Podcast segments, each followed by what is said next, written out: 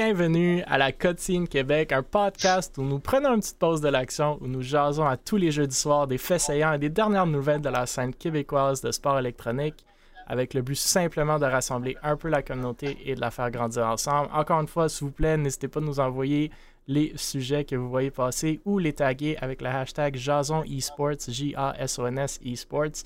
Et n'hésitez pas à interagir dans le chat, demandez vos questions, mettez vos commentaires, on va essayer de les prendre au fur et à mesure qu'on fait le stream.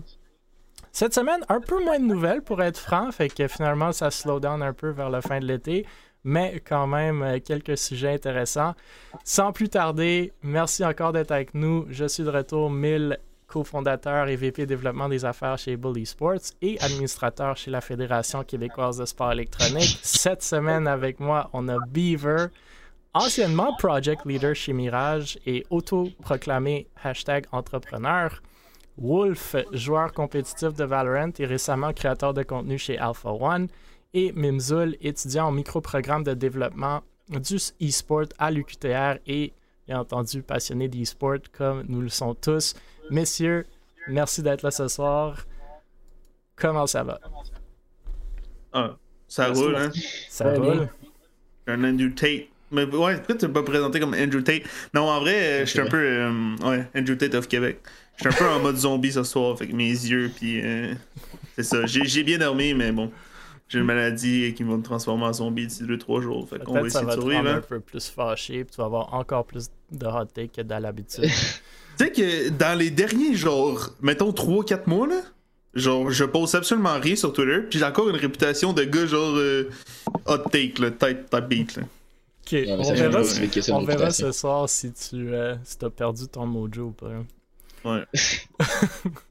Le premier sujet de la soirée, c'est le micro-programme justement en développement du sport électronique de l'UQTR qui a officiellement commencé. Donc on a parlé de ce micro-programme-là en e-sports que l'Université de Québec à Trois-Rivières a lancé il y a quelques mois quand le programme avait été dévoilé. Pour ceux qui sont moins au courant, c'est un micro-programme de premier cycle avec un cours par session en fin d'après-midi, début de soirée, accessible à distance ou en personne. Les 5 cours du programme sont l'introduction et fondement du sport électronique, enjeux éthiques, santé et bien-être en sport électronique, implantation de programmes de sport électronique, création d'un événement de sport électronique, projet intégrateur en sport électronique. Fait qu'à ce qui paraît, les réactions sont déjà super positives chez les étudiants de cette nouvelle de cette cohorte historique. Romain Roux, directeur du département d'études en loisirs, culture et tourisme de l'UQTR, a dit ce qui suit, et je le cite, « Dès le lancement du micro-programme en décembre dernier, nous avons senti un très fort engouement. Nous avons reçu beaucoup d'appels et de courriels de personnes intéressées et curieuses. L'intérêt global pour le développement du sport électronique de façon récréative ou compétitive, ainsi que les possibilités de carrière ou de recherche dans ce domaine sont souvent ce qui a motivé les étudiants à s'inscrire à notre programme. » Fait que les étudiants qui désirent s'inscrire au microprogramme à la session d'automne et joindre la première cohorte peuvent le faire dès maintenant sur le site web de l'UQTR. Je répète, c'est un programme qui est offert entièrement en mode commodal. Les étudiants ont donc le choix de faire ça à distance ou en présentiel. Le microprogramme s'adresse autant aux étudiants à temps plein qu'aux travailleurs qui désirent développer des initiatives en sport électronique dans leur milieu. Il est arrimé au baccalauréat en loisirs, culture et tourisme, fait que tu peux faire les deux en même temps. Pour être admissible, il faut que tu aies un diplôme d'études collégiales, donc un DEC ou une expérience équivalente. Bref, si ça vous intéresse, vous pouvez consulter le site web de l'UQTR, qui semble s'investir quand même davantage dans les e-sports, même au-delà du micro-programme. Si je comprends bien, ils sont en plein recrutement de joueurs pour leur équipe de niveau élite, compétitif et récréatif, qui vont participer à des compétitions de League of Legends, Valorant, Overwatch et Rocket League. Messieurs, je ne sais pas si vous avez des réactions, ou peut-être, Mimza, tu veux commencer, tu es un étudiant dans le programme. Nous, quand on en avait parlé la première fois, justement, on se demandait comment ça allait être. Beaver avait même pensé de peut-être se joindre au programme, faire une vidéo YouTube après, mais bon, ça ne s'est jamais donné. Veux-tu nous en parler un peu? Oui, certain. Je vais essayer de ne pas dire trop de niaiseries parce que Benoît, Benoît Tellier, qui est le fondateur du programme, il est dans le chat. Fait que je vais essayer de ne pas trop dire de niaiseries. Fait que...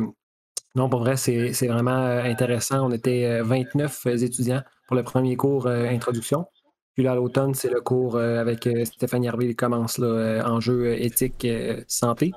Fait que c'est des enjeux très actuels là, en ce moment en sport électronique, ça va être bien intéressant. Et, les profils des gens qui sont sur le programme sont vraiment différents. On a des gens qui sont en loisirs dans les municipalités, il y a des gens qui sont en loisirs dans les écoles déjà, il y a déjà des gens aussi qui sont impliqués en sport électronique. Fait qu'un programme universitaire, tu te dis, c'est plus théorique, mais en même temps, tout le monde est déjà impliqué dans le sport électronique d'une façon ou d'une autre. Là. Fait que tout le monde met un peu en pratique tout de suite ce qu'on apprend. Là. Fait que oui, il y a la théorie, mais c'est très pratique en même temps. Fait que il y a même quelqu'un qui a un salon déjà de jeu là, à Granby, si je ne me trompe pas. Fait que c'est vraiment très, très intéressant, tous les parcours différents qu'il y a sur le programme. Puis, entre autres, le premier cours, c'est l'introduction, mais il y a vraiment des gens cool là, qui nous ont visités, là, comme Effies, qui est joueur pro de Valorant pour version 1. Fait que, lui, c'était vraiment cool sa visite avec Achille aussi. François Savard, Léonin, qui est venu souvent sur le podcast. Là. Lui, c'est lui qui donne le cours aussi pour l'implantation des programmes de sport électronique. Fait que lui, il en a monté des programmes, on s'entend. Là. Fait que ça va être du ben concret. Là. Fait que c'est super intéressant. Puis les travaux pratiques, c'est très flexible. Là, comme à la fin, moi, mon travail synthèse, c'est une vidéo que j'ai faite au final. Là, j'ai fait un PowerPoint, puis je me suis pris en vidéo en train de jaser. Fait que c'est très. C'est pas tant. On écrit des textes à pu finir. Là, c'est différent. Là, c'est un micro-programme, puis le but, c'est que ce soit le fun aussi. T'sais. Puis au final, c'est toute une gang de passionnés de e-sport qui jasent ensemble. Là. Fait que moi, c'est ça qui me fait triper. Là. On fait juste jaser. Puis il est encore temps de s'inscrire, en fait. Là. C'est pour ça que c'est intéressant qu'on en parle. Là. Puis plus on est de gens qui s'inscrivent, justement, plus l'UQTR va être cranké pour investir en e-sport encore plus. Là. Fait que non, c'est vraiment intéressant. Puis, Benoît, qui est aussi à la FQST, comme toi, Émile, ça fait en sorte que nos travaux sont quand même. En lien avec la FQSA aussi, puis les travaux de la FQSA. Fait que c'est vraiment concret. Puis on voit l'intérêt des gens qui sont sur le programme aussi, dans les programmes scolaires et tout. Il y en a qui sont déjà impliqués là-dedans. Fait que de mettre de la structure autour de tout ce qu'il faut au Québec, là, c'est vraiment comme un enjeu que les gens sont crainqués avec ça, avec le microgramme. Fait que là, ça a comme commencé, mais tu peux quand même t'inscrire? Ouais, là, c'est le premier cours qui s'est fait à l'été, qui est introduction. Okay. Puis, on s'en fout si le monde s'inscrive après. En fait, c'est que tu peux commencer au deuxième cours aussi. Je pense que c'est ça l'affaire. Au pire, le premier cours, tu le feras. T'sais. La matière est l'introduction à la fin. Ouais. Mais tu sais, au final, l'introduction, c'est pas des notions préalables aux autres cours, dans le fond. Fait que c'est très faisable. Mais tu sais qu'on peut encore s'inscrire, c'est quand que la session commence? La session commence le 8 septembre, si je ne me trompe pas. Il reste pas beaucoup de temps. Ouais, c'est d'ici le 4 septembre, si je ne me trompe pas, qu'on peut s'inscrire. Là. Fait que, puis tu sais, on était allé aussi, il y a la caravane qui s'est passée, là, aussi avec les guildes des jeux vidéo, où il avait fait un event où on était allé. Puis j'ai quand même ressenti, moi, un hype là, avec ce programme-là de la part des studios. Tu sais, j'ai l'impression que des studios comme Ubisoft ou Binox qui cherchent du monde en e-sport, tu vois sur un CV quand même quelqu'un qui fait partie de la première cohorte du micro-programme de e-sport à l'UQTR, je pense que ça peut avoir un certain poids. Ouais, c'est vrai. Ubisoft se cherche, je pense même en ce moment, une couple de personnes en e-sport à Montréal, genre des coordonnateurs e-sportifs ou des trucs du genre. Fait que c'est. Oui, je vois l'intérêt. D'habitude, ils cherchent du monde avec un peu plus d'expérience. Fait que moi, c'était un peu ça la question. Toi, tu as fait le premier cours, tu vois un peu la cohorte. As-tu déjà une idée de comme y a-tu une personne, tu sais, entre guillemets, spécifique ou un type de personne spécifique que ce programme-là viserait, ou c'est vraiment tu peux en bénéficier peu importe quasi ton background, ton bagage? Moi, c'est vraiment ça que j'ai trippé à la base du programme, c'est qu'on est vraiment tous différents. On a vraiment tous des âges différents aussi. Ça va du plus jeune qui a 19 ans, si je ne me trompe pas, puis au plus vieux qui en a 40. Là, fait que c'est vraiment varié. Puis on a tous des backgrounds différents. Puis tout le monde, j'ai l'impression, dépendant de ce qu'il veut faire ou dépendant de ses projets ou des implications qu'il peut avoir, peut bénéficier de tout ça, là, dans le fond. Là, parce que C'est des enjeux actuels qui sont traités, puis ils s'en vont dans des milieux après ça avec les connaissances que tu apprends là. Fait que non, pour vrai, moi, c'est ce que je préfère du micro-programme, c'est qu'on a tous un peu des visions différentes, puis on a tous des backgrounds différents. Fait que ça fait des belles réflexions, mettons. C'est quoi le coût du programme? C'est sur un an, genre? Ben, c'est une section universitaire, disons, là. Fait que c'est des frais de scolarité, c'est 3 crédits, si je me trompe pas. Fait que c'est à peu près 400$ par session, là. Yeah. C'est 3 sessions, vu que c'est un... Oh non, c'est un micro-programme? Fait que c'est... Ben, c'est 5 cours, puis c'est 1 par session. Fait que c'est 5 sessions, total. Okay. 5 sessions. Fait que... Ouais. C'est seulement 1 cours par session? Ouais. OK. Puis 5 sessions. C'est quand même correct, 1 cours par session, parce que tu sais, on a 2 ans et demi des jobs, puis... C'est 2 fois semaine, genre? Le cours de cet été était 2 fois semaine, fait que c'était quand même assez intense, mais là, à l'automne, ça va être un soir semaine, ça va être un petit peu plus tranquille, fait que ça va être... OK. Fait que la formation, c'est 1 an et demi à peu près? Ouais, ben là, c'est ça, la fin est prévue pour 2024, tu sais, puis hiver 2024, puis le dernier cours... Le dernier cours, c'est le projet intégrateur, c'est avec Simon Marin, qui est PDG là, de DreamHack Canada. Ouais. Okay. Je pense qu'il y avait des intentions quand même assez... pour 2024, là, je pense qu'il y a des intentions... je sais pas si... DreamHack à Montréal, let's go! Oh là, my god! Je sais pas jusqu'à où je peux aller, mais je pense qu'il y a des bonnes intentions. Puis au final, on va travailler avec lui pour faire de quoi d'assez fou, je pense, là, pour ce dernier... En fait, c'est une excellente façon pour DreamHack d'aller chercher des bénévoles et même des gens qui ont payé pour les aider, c'est cool. Ouais, mais en vrai, je suis encore assez mitigé sur l'utilité puis le bagage que ça l'offre. Tu sais, puis là, tu me dis, il a emporté des acteurs comme Ephise puis Achille qui est venu hier. Tu sais, même encore, est-ce qu'ils ont payé pour qu'ils soient là? Puis est-ce que leur valeur était assez... comment ça s'appelle? Que leur valeur a apporté quelque chose ou c'était juste encore un coup de pub. Faudra checker ça. Mais je suis vraiment excité de voir si ça... Comme avec le temps, voir qu'est-ce que ça va donner. Puis ça va avoir un poids certain. Si quelqu'un va m'arriver un jour avec « Oh, j'ai fait le cours là, puis je vais savoir. Oh, ok, ça vaut quelque chose actuellement. » Ouais, moi je pense en tant que premier micro-programme, le poids va être... C'est pas énorme, mais je pense comme Mimzul vient de le dire, ça peut quand même démontrer, 1 intérêt, puis 2, un minimum de connaissances sur papier. Tandis qu'aujourd'hui, c'est difficile à le démontrer. Oui, je peux dire que j'ai été dans Able Esports pendant 3 ans, ou toi Mirage, ou whatever. Puis fine, ça, c'est sur du terrain. Le monde qui connaisse peut-être ces organisations-là, ok, ça peut valoir quelque chose, mais les structures, il n'y a pas de structure dans ces trucs-là, t'sais. À moins que tu aies vraiment travaillé pour une grosse organisation ou compagnie. Fait que ça, c'est cool, je pense. Moi, ce que j'aime vraiment du programme, c'est juste le pas dans la bonne direction. C'est vraiment cool comme projet. C'est cool que c'était dans une université, c'est reconnu. Puis c'est comme...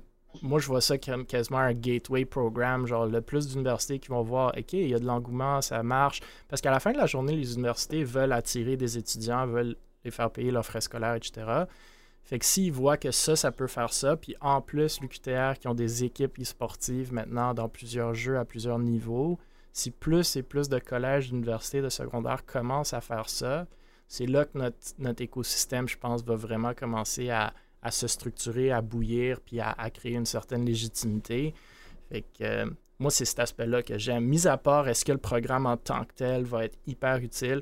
Probablement pas. T'sais, c'est pas comme si tu vas sortir de là comme... puis avoir une incroyable job en e-sport, mais ça peut te donner le petit pouce de plus pour percer dans la scène. Puis pour ceux qui sont un peu moins dans les projets e-sportifs, tu vas en apprendre aussi, c'est sûr. Là, événementiel, c'est vraiment cool comme apprentissage. Tu peux apprendre sur le tas, mais tu peux... Je pense qu'ici, c'est un bon juste milieu où tu apprends sur le tas parce que tu vas faire un projet réel, mais il y a aussi du monde pour t'encadrer un peu. Moi, je trouve que c'est pas juste l'aspect du bagage qu'il y a dans le programme qui est intéressant, c'est aussi l'évolution à travers les années de comment on peut amener du monde à étudier et avoir un peu un champ d'intérêt plus focusé sur le e-sport, non seulement québécois, mais à travers le monde. Fait que le fait qu'on voit une école, ben en fait, l'UQTR amener un programme, un micro-programme qui est quand même un bon programme malgré tout, si c'est 5 sessions avec un cours au moins par session. le fait d'amener ça, je trouve que c'est comme une évolution, puis ça va amener probablement d'autres institutions, d'autres structures à essayer d'impliquer des programmes pareils pour amener encore plus de clientèle et de personnes à travers Québec, le monde, etc.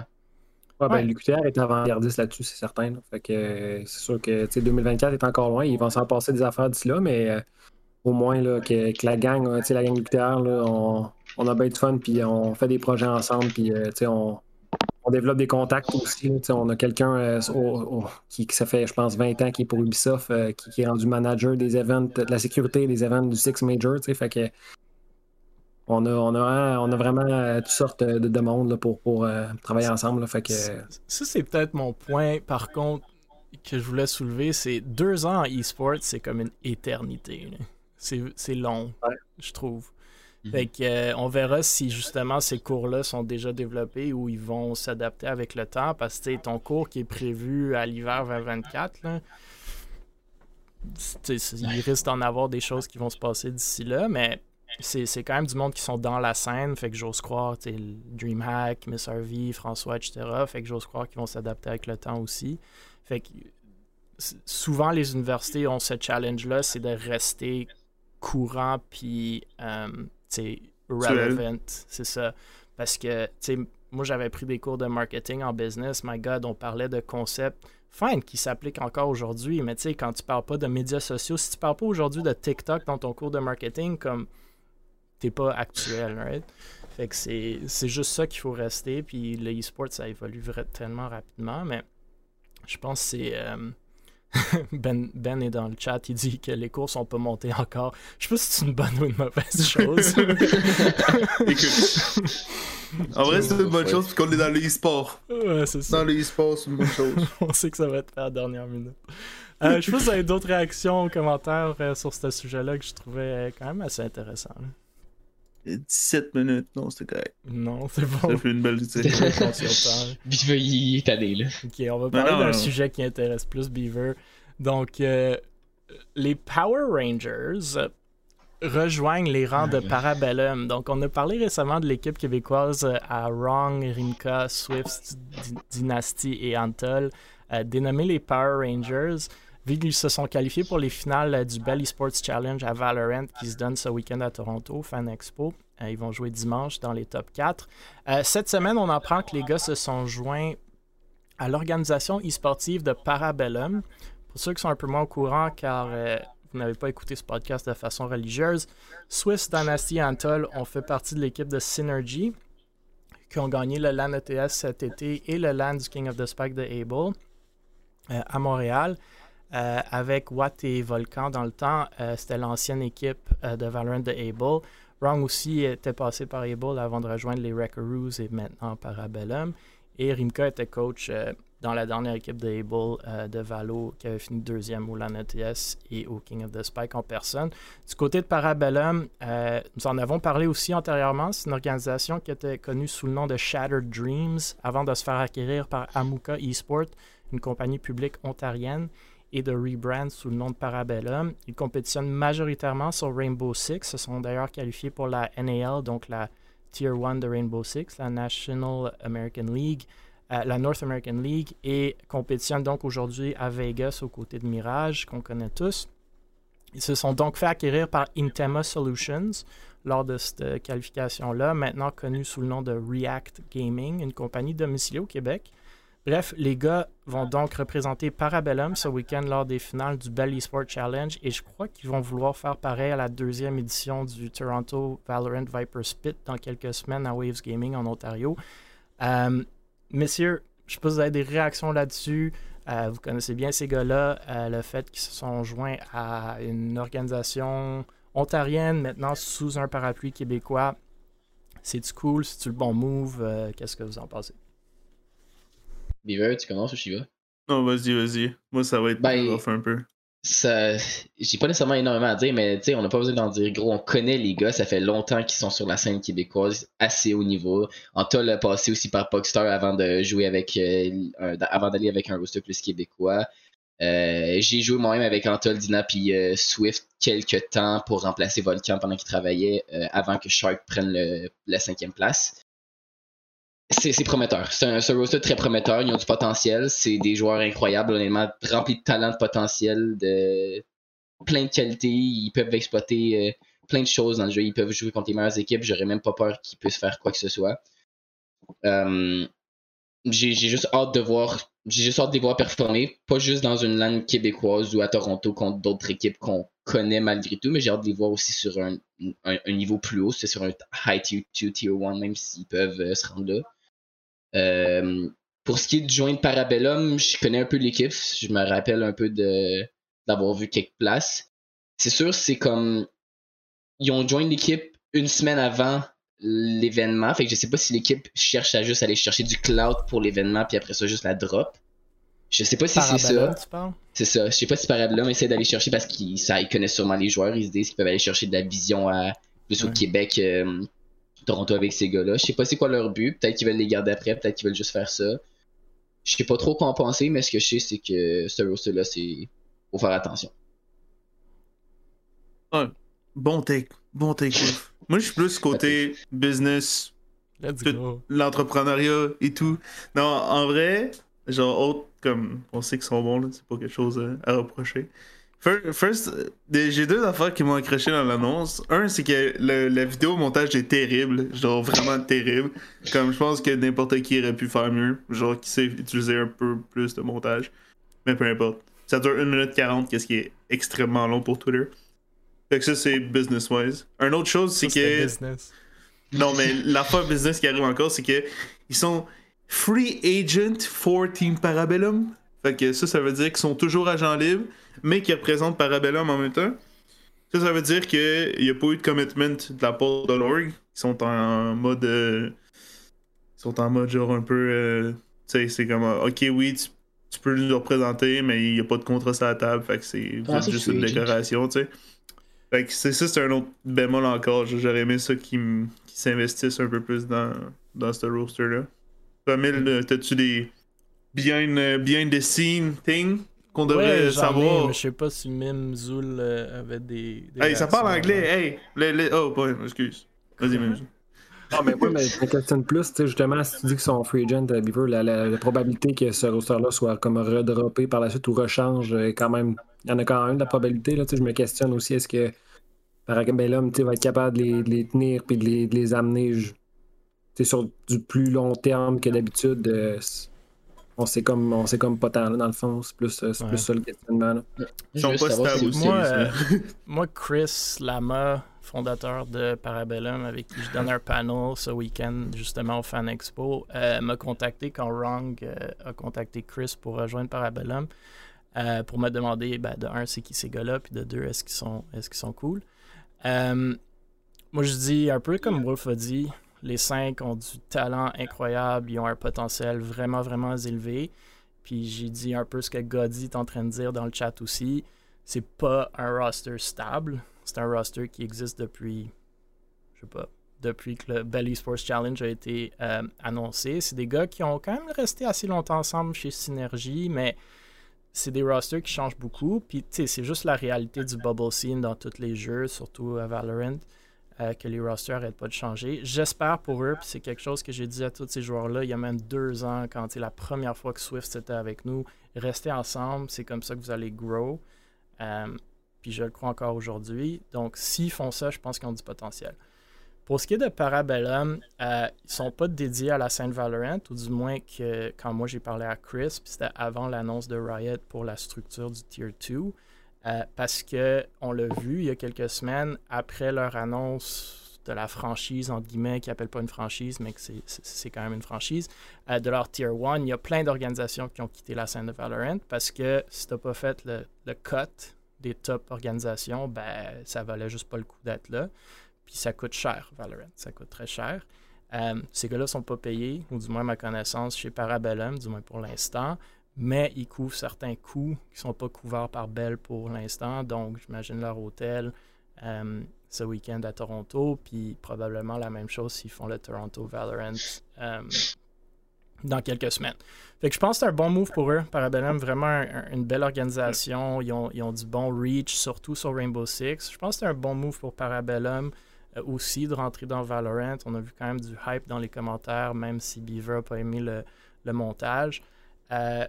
Mon problème, puis je pense que c'est un peu la question que je vous lance, là, vous l'avez sûrement vu, la structure du Tier 2, Tier 3 que Riot vient de lancer pour Valorant. C'est une structure que je trouve très intéressante, mais aussi très risquée et qui risque encore plus, selon moi, de inflate les prix de certains joueurs sur la scène. Fait que si, comme organisation, tu veux t'investir à Valorant et tu n'es pas dans le Tier 1, est-ce que c'est l'équipe avec laquelle le faire? Je pense que si tu ne les payes pas, pour l'instant, oui. Le problème avec des organisations comme Parabellum pour les joueurs, c'est qu'il faut que tu performes. Une fois qu'ils se rendent à un Tier 2, il faut que tu performes ou tu es out. C'est pas les organisations québécoises qui s'ingèrent pas tant dans les rosters, tu fais un peu ce que tu veux. Ces organisations-là sont sérieuses, c'est des gars à temps plein qui sont dans l'e-sport. Fait que c'est une belle opportunité, mais une belle opportunité vient avec c'est un peu un couteau à double tranchant. Oui, tu as l'opportunité, mais they're not gonna put up with your shit either, tu sais. Fait que pour l'instant, je pense que c'est un bon move des deux côtés. On verra si Parabellum veulent s'investir dans cette scène-là. Moi, je ne sais pas comment vous voyez ça, le Tier 2, ou si vous connaissez la structure. Mais selon vous, c'est-tu viable? Je pense que Beaver, il connaît sûrement aussi parce qu'il l'a déjà vu. Je connais en fait, tout le monde sait c'est quoi la VLR page. Je sais comment que les équipes sont classées puis comment que ça marche en tant que tel, un peu les tournois. C'est plus le même, right? C'est plus la... Non, ça a changé. C'est ça. Avant, c'était quelque chose de très stable. Par région qui peut... percé dans le Tier 1, puis il peut rester, je pense, maximum 12 à 24 mois, si je ne me trompe pas, puis qu'il redescend par après. Donc, tu as une chance de faire une visibilité, mais elle est limitée, puis ton temps dans le Tier 1 est limité si tu n'as pas fait le cut. La majorité du monde pense que juste le Tier 1 est rentable, puis ce que Riot ont mis de l'avant du Tier 1 me paraît très intéressant pour ces organisations-là, mais le Tier 2, beaucoup moins. Donc, c'est ça que je ne suis pas certain si Parabellum veulent miser là-dessus ou pas. Je pense qu'eux aussi ne sont pas encore certains. Je sais que leur compagnie mère, donc React, demandait pourquoi on n'est pas dans Valorant. Je sais que Chris leur expliquait pourquoi il n'était pas il y a quelques semaines. Là, avec la nouvelle annonce, je ne sais pas si le mood a changé. J'espère pour les gars que oui, parce que je pense que c'est une très belle équipe. Je pense qu'individuellement et collectivement, ils peuvent percer. Mais il faut qu'ils mettent la job et qu'il faut qu'ils restent stables. Yeah. Non, mais en vrai, avec le qu'est-ce qu'il y a Valorant annoncé, c'est bien pour les joueurs, c'est juste que les orgs, ça va. Les orgs sont pas avantagés, mais bon, le Riot aime pas tant ça, donner de l'importance aux orgs. Sauf pour les franchises. Quand ils sont franchises, le sont amis avec les orgs, sinon, ils aiment pas beaucoup ça. Aussi, un autre truc que Wrong m'a dit, c'est que c'est eux qui ont décidé d'être free agent, mais ça encore, c'est que. Ouais. Ben tu sais, dans les deux sens, d'après moi, ça aurait pas fait grand-chose. C'est juste que je trouve ça plate que si tu restes un free agent dans les deux sens, dans les deux parties, c'est qu'il manque un commitment de ta part. Fait que c'est comme, tu vas pas aider l'org, puis l'org va pas t'aider en retour, tu sais.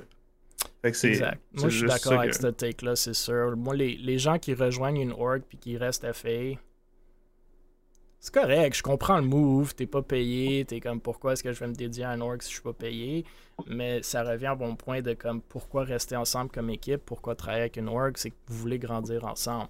Parabellum, je pense qu'ils ont l'opportunité de percer dans du Tier 2, de faire des salaires, de faire ça à temps plein, on l'a vu, leur équipe de Rainbow Six le font, c'est des gars à temps plein. Fait que t'as la chance de le faire, rester FA, fine, signe pas de contrat, c'est sûr, si t'es pas payé, genre y a pas de buyout, tout ça, mais... d'annoncer publiquement que t'es comme t'as juste un pied dans la porte, I don't know.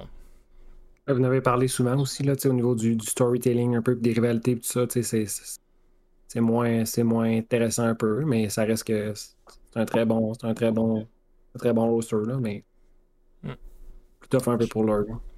J'ai hâte de les voir. Je pense que Chris me disait que déjà juste ce week-end-là, ça va valoir la peine. Là. Je pense qu'ils vont sûrement quoi dépenser si c'est les hôtels, genre un 500$ pour le week-end. Puis voir après si ça en vaut le coup de continuer. Mais déjà, ils sont dans le top 4 dans un truc en personne à Toronto. Puis c'est 100% certain qu'ils vont avoir plus de pubs qu'avec Synergy qui n'avait rien posté pendant 9 mois. Là. Fait que c'est, je pense que c'est un bon move pour les deux. Je suis content. Je vais voir les gars ce week-end justement parce que je vais être là. Fait que ça va être cool de les voir.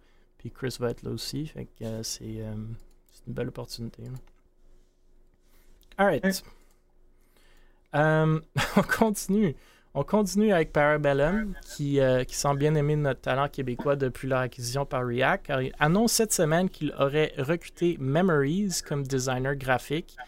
J'en ai pas tant plus à dire sur Parabellum, ce qu'on vient de mentionner, mais on a aussi parlé de Memories récemment sur le podcast. Il était même passé comme invité il n'y a pas si longtemps. Bref, Memories, antérieurement connu sous le nom de Ripsaw, c'est un designer graphique québécois qui était aussi le owner de Northern, une équipe en Tier 2 de Rainbow Six, donc en NACL, qui ont récemment fermé leurs portes. Il a rejoint l'équipe d'Astralis il y a une couple de semaines pour le Six Major, et on a pu voir son beau travail sur leur page dernièrement de Twitter. Il annonce donc cette semaine qu'il rejoint Parabellum et qu'il va se joindre à l'équipe à Vegas pour la première journée de NAL dans pas long. Je note d'ailleurs qu'Astralis et Parabellum sont tous deux dans la même ligue, donc la NAL, encore une fois, aux côtés de Mirage. Très cool pour Memories. Il avait un peu glissé le mot qu'il y avait une encore plus grosse annonce à faire la dernière fois qu'on a parlé de lui. Donc, je suis vraiment content pour lui. C'est très cool qu'il s'en va à Vegas. Je sais que Parabellum, aujourd'hui, hier, ont eu un peu de trouble avec leur roster de Rainbow Six, mais bon, c'est des choses qui se replacent et qui arrivent tout le temps. Mais content pour Memories qui perce dans la scène. Je sais pas si vous avez des réactions, mais je tenais à le souligner. Ouais, ben c'est le fun d'avoir de quelqu'un talentueux, d'avoir des opportunités comme ça. Tu sais, quand on travaille, au final, il nous arrive des bonnes affaires, puis c'est hot. Moi, d'ailleurs, Memories, je l'avais approché là, pour un de mes projets. Là, tu sais, fait que c'est bien mérité pour lui, selon moi. Là.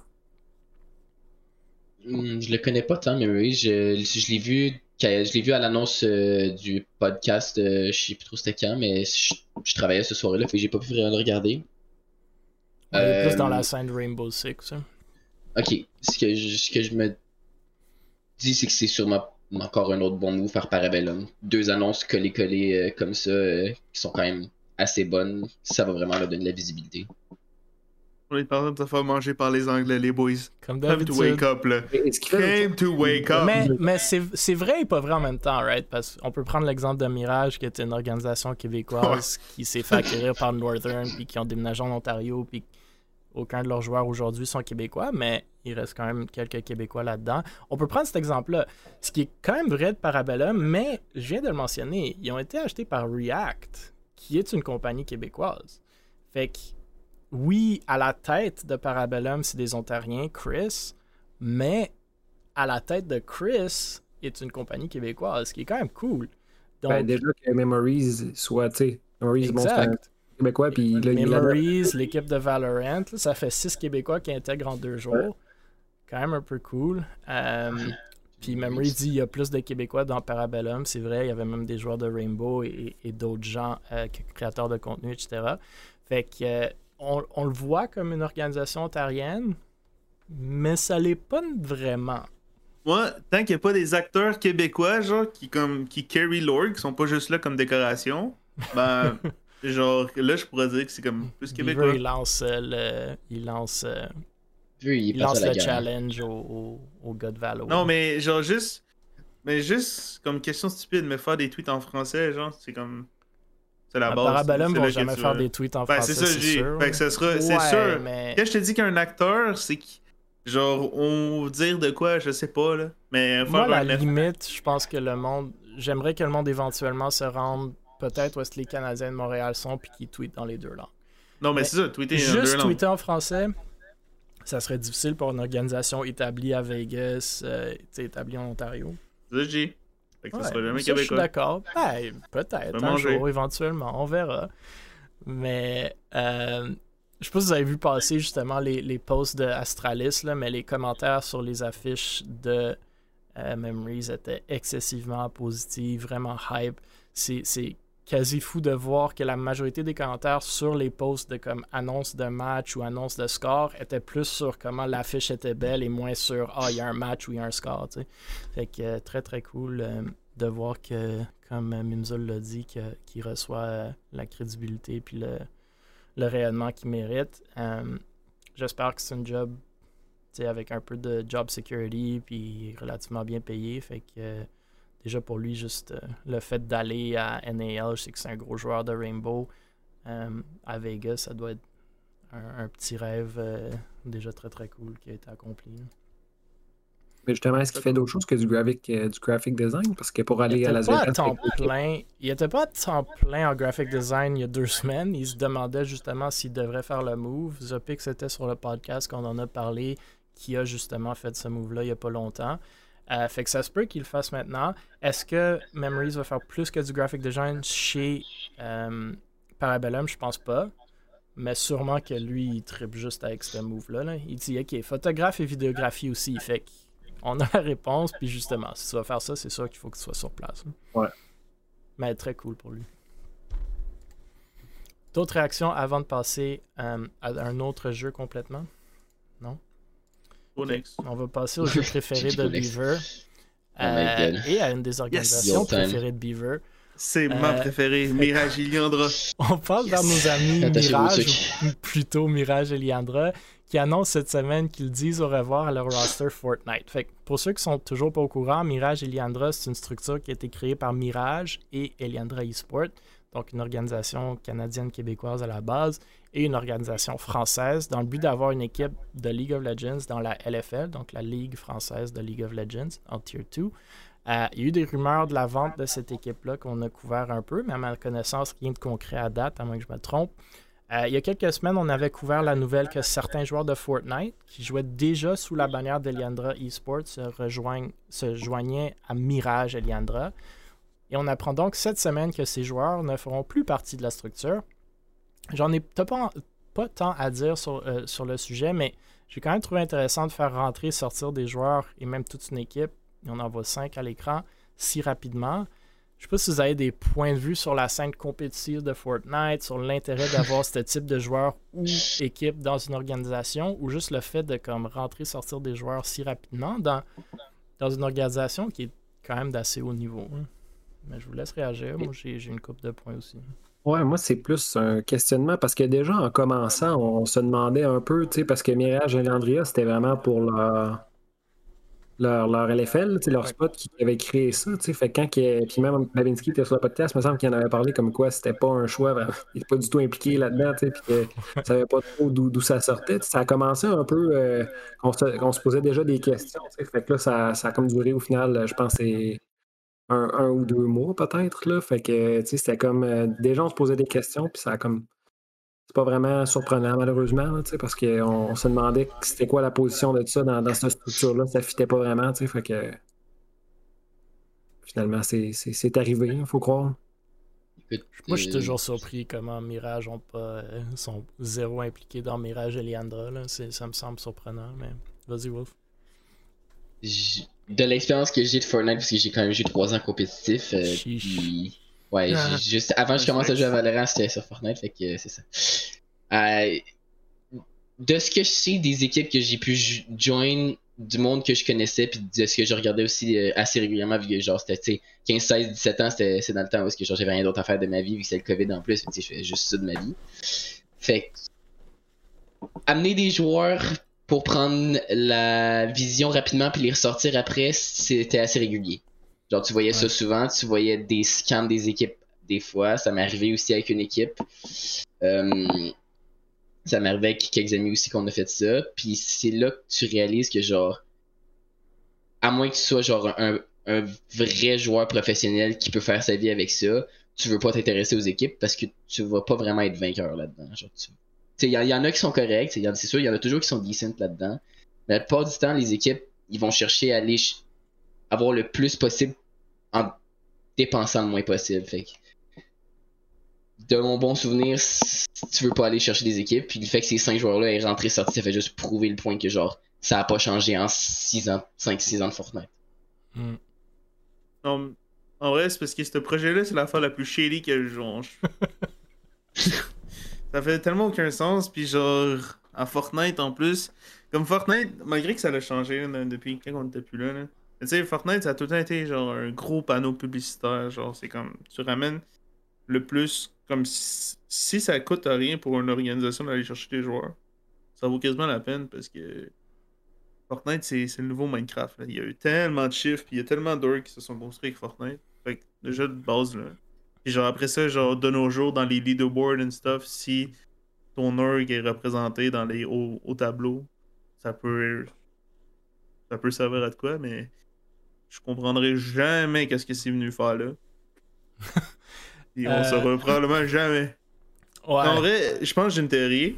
C'est que c'est qui l'honneur de Elyandra? C'est genre l'ancien. C'est pas Schletan. En tout cas, c'est l'ancien ou c'est présentement le directeur e-sportif de Fnatic. De quoi de même, ça a un rapport avec Fnatic. Fait que d'après moi, c'est genre en mode. C'était comme ses joueurs, puis il a dit ah, oh, ben venez dans Mirage Elyandra à la place de venir dans Elyandra. Tout court. Ouais, voilà. Ça, fine. Je comprends du côté d'Elyandra qui voulait comme. Je sais pas, shifter le monde d'une place à l'autre. Moi, je vois ça comme deux sujets. Un, Mirage Elyandra tout court, comme Mimzul puis Beaver vient de le dire, t'sais, c'était bâti pour la team de LFL qui semble vouloir se dissoudre. Ah, c'est mort, ça. C'est sûr, c'est vendu. Preuve que c'est sûr d'être vendu, c'est qu'ils ramènent des titans juste pour être sûr de pas perdre leur spot. Parce que s'ils l'ont pas vendu, puis s'ils croyaient un minimum au projet, il ferait pas ça. Là. C'est ça. Le fait que le projet soit potentiellement mort, pourquoi ramener des joueurs de Fortnite là-dedans, je suis pas certain. Après, le fait que Mirage n'ait pas de mot à dire ou ne semble pas s'intéresser là-dedans me semble un peu bizarre aussi. Mais bon, si on connaît qui est derrière Mirage, on commence peut-être à comprendre un peu plus. Babin qui s'intéresse un peu plus aux opérations en Amérique du Nord, et Carl Edwin qui est à la tête de Northern qui en e-sport n'est pas si impliqué, donc peut-être c'est pas si surprenant. Pour ce qui est de Fortnite, moi j'aime beaucoup le potentiel de Fortnite. Beaver vient de le dire, puis je suis tout à fait d'accord, c'est un panneau publicitaire, ce qui est très bon en e-sport, parce qu'à la fin de la journée c'est ça que tu veux, right? Le plus de yeux possible sur ta brand, sur ton contenu. Le truc avec Fortnite, c'est j'ai l'impression que beaucoup de ces organisations-là se focusent beaucoup sur le compétitif de la chose, qui est un numbers game. Genre, tu recrutes 30 gars, puis t'espères qu'il y en a un ou deux qui va gagner le tournoi ou le FNCS ou whatever, parce que c'est un battle royale. Oui, tu peux être un des meilleurs, mais t'es jamais... Tu sais pas si tu vas gagner, right? Tu peux être juste unlucky, bad luck, whatever it is. Mais... le potentiel que moi je vois dans Fortnite, c'est du côté contenu. Si t'as des bons joueurs, puis W. Carey, un des meilleurs joueurs au Québec, était sur le podcast la semaine dernière, puis on voit Patch et Pamstou puis Fatch souvent au Québec aussi, ils font pas assez de contenu, selon moi. Parce que c'est là ton vrai marché, c'est tes streams, c'est ton YouTube par après, c'est ton TikTok, etc. Fait que si tu mises là-dessus, je pense que t'as beaucoup de potentiel. Puis je pense que c'est là le potentiel de Fortnite. C'est pas nécessairement dans le compétitif. Oui, il faut être bon, mais je pense que c'est plus dans le contenu de la chose. Puis on le voit même dans d'autres jeux. Aujourd'hui, là, c'est pas assez, selon moi. Puis on va en parler ce week-end au Fan Expo, parce que Léo Vinci aime beaucoup le sujet. Mais selon moi, aujourd'hui, c'est pas nécessairement assez d'être juste un bon joueur. Shroud, là, il vient de rejoindre Sentinels à Valorant. Il a doublé le plus gros viewership que Valorant a eu historiquement. Il a doublé. Sa première game. Fine, il est bon. Il n'est pas, selon moi, assez bon pour jouer à ce niveau-là. Mais il a doublé le viewership. C'est quand même quelque chose. Il faut garder ça en tête. C'est que where do you make your money comme une organisation ou une équipe? C'est le viewership. C'est le monde qui va acheter tes jerseys. C'est le monde qui va acheter ton crypto, tes NFT, ton whatever, comment tu veux monétiser. Fortnite, je pense que c'est une excellente place où le faire. Tu vois combien les gens dépensent sur les skins in-game. Je pense que c'est une excellente place où est-ce qu'ils veulent consommer du contenu, des vidéos, des highlights. On le voit avec l'engouement derrière ces joueurs-là, tous les jeunes qui veulent être le prochain, tu sais, Pamstou, Fatch, Carey. Mais je pense pas que les organisations l'exploitent assez. Fait que j'aime le move. Là, sûrement, ces gars-là ont juste pas placé dans FNCS, fait qu'ils l'ont drop. Mais, I don't know. Je pense qu'il y a du potentiel quand même. Mon take. Mais en vrai, parce que Fortnite, c'est difficile à dire. Vu qu'on a connu l'âge d'or de Fortnite, vu qu'on a connu l'âge d'or, puis on sera jamais comme, on ne retournera jamais là, tu sais, à savoir qu'est-ce que ça vaut dans le monde du e-sport. Malgré que, bon, j'en connais des Fatch puis des Pamstou qui ont déjà une retraite assurée, mais bon, ça, c'est un autre détail. Mais c'est un sujet que vous avez déjà parlé aussi pas mal. J'ai quand même l'impression que, tu sais, les joueurs Fortnite ont quand même des attentes élevées envers les orgs. Puis à l'inverse, les orgs, eux autres, leur attente, c'est d'avoir plein de joueurs, justement, puis pas tant les payer, tu sais. Fait qu'on dirait que c'est un clash un peu, je trouve, entre les deux, de ce que les joueurs veulent et les orgs veulent. Tu sais, c'est pas ma affaire pantoute au final. Fait que... Malheureusement, je pense que c'est le cas dans toutes les e-sports. Ouais. Genre, tous les joueurs dans toutes les e-sports veulent plus, selon moi, de ce qui valent, parce qu'il y a des organisations historiquement qui les ont payé ça puis qui ont fait faillite parce que ça n'avait aucun sens monétairement, fiscalement. Puis on le voit même au plus haut niveau, il n'y a pas d'organisation e-sportive que leurs opérations e-sportives sont profitables. Parce qu'on paye ces gars-là des trucs de fou, il n'y a pas de salary cap, il n'y a rien. Puis monétiser ces joueurs-là, c'est loin d'être évident, là. Ben surtout si tu fais pas de contenu, comme tu dis, Emile, c'est un bon point. Ben, tu sais, même monétiser du contenu, c'est pas évident. Non, c'est ça.